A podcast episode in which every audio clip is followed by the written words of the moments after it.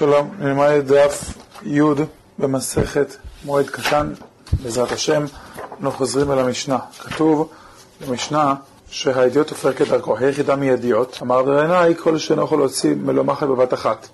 שזה נחשב שהוא לא מומחה. רבי יוסף לכן אמר כל שאינו יכול לכוון אמרה בחפת חלוקו, לתפור בשווה את הבגד שעושים ממנו שפה, אלא מקצר ומרחיב. והאומן מחליב, מה אם מחליב? רבי יוחנן מפסיע.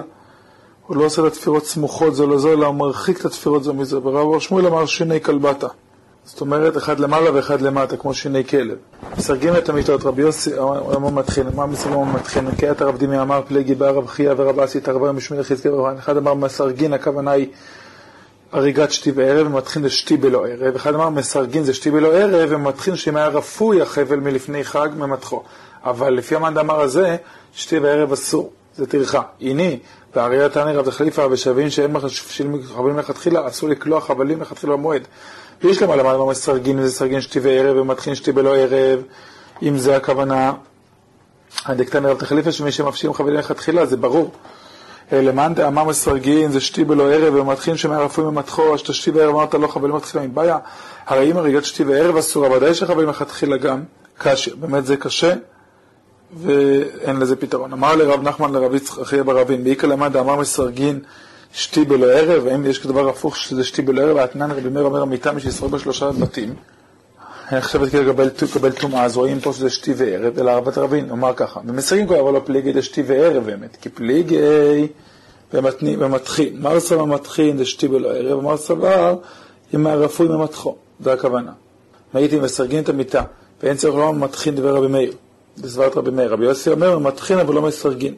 ויש אומרים, ממתחין כל עיקר. בישלמה למאן דאמר ממתחין אשתי בלא ערב, יש אומרים להפלוגת, יש אומרים חולקים. למאן דאמר, הם רפוי ומתחו, יש אומרים ממתחין, למה לא? האם אסור גם למתוח חבלים שנהרגו לפני המועד? הרי אין בזה מלאכה. הנה, כי אנשי למר במאני ולא ממתרחין. אפשר למלות את זה בבגדים, אז אין טרחה בשביל למתוח אה, חבלים. אומרת הגמרא, את המשנה הבאה. מעמידים, תנו בחירם וריחם במועד. רבי יהודה אין מחבשים את הריחיים בתחילה. מה אם מחבשים? רבי יהודה אמר מנקה ריחיה. רבי יחיאל אמר בתעינה. זאת אומרת, או שזה חריצים שהתרסקו גרגירים, או שזה הנקב באמצע הריחה שתבואה תיפול לתוכו. אם הייתי מעמידים תנו בחירם במועד ולא את שלא יגמור מלאכתן. רבי אליעזר חכמים אומרים אף יגמור את מלאכתם. רבי יהודה אומר משמו, מעמידים את החדשה, את הריחיים החדשים, ולא מחבשים את הישנה. ויש לנו מחמירים שהרי לא מחבשים כל עיקר. אז אם מחבשים, אם מחבשים זה מנקר את הריחיים חריצים, אדם משכחת לה בישנה, יש קיבור ריחיים ישנה, כי לפעמים הוא נהיה תקוע וצריך חריצים חדשים, למד אמר בת עינה, מי שאומר רב יחיאל שזה בת עינה, עשיית הנקב באמצע הריחיים, ישנה בת עינה, למה לה? למה צריך לעשות לה נקב? הרי ודאי יש לה נקב. כגון דבאי לערבו חטפי פורתא, מדובר שרוצה להרחיב מעט הנקב הקיים. ואז הוא מודה באמת ש... הדבר הזה, בריחיים ישנים מותר להרחיב את הנקב הקיים. רבו נשם אלא הוא גברי דקה מנקה אחד בכל המועד. שמע מישהו מנקה אחד בכל המועד. אמר מה יד יתחיל גופי דקה מחיל חול המועד, מחל חול המועד. אמר לא, סבר לה כי יש אומרים שאף ריחיים, זאת אומרת ככה סובר רב הונא שאסור אפילו את זה בכל המועד, זאת אומרת את הריחיים לנקה. תורת רב חמא נוקחים בריחיים במועד ושמור במאיר אמור, גם סוס שרוכב וחמור שרוכב אליו מותר לתאר עם ציפורניים בכל המועד, ככה זה יהיה צר, אבל חמור לריחיה לא, לא חמור של הריחיים, כי צריך לטחון מעט בכל המועד, וזה לא צריך בשביל זה להפוך את העולם, ונקרא לזה ככה, ולגזוז את הציפורניים. אבל רבי יהודה חולק, שרה למשקל דופי ידי חמור בריחיה, וגם הוא, אז הוא התיר את הציפורניים של החמור הריחיים, וגם לעוקום הריחיה, להעמיד את הריחיים, ולמבנה ריחיה, לבנות מחדש, ולבנות למטה הריחיה, את העץ שהריחיים עליו, ולמבנה אוריה, רפת הבקר, רב שר לסרוק סוסיה, התיר לסרוק סוסים בברזל, ומבני קרפטה, אבוס לבנות, ולבנות גם את בר של אבנים.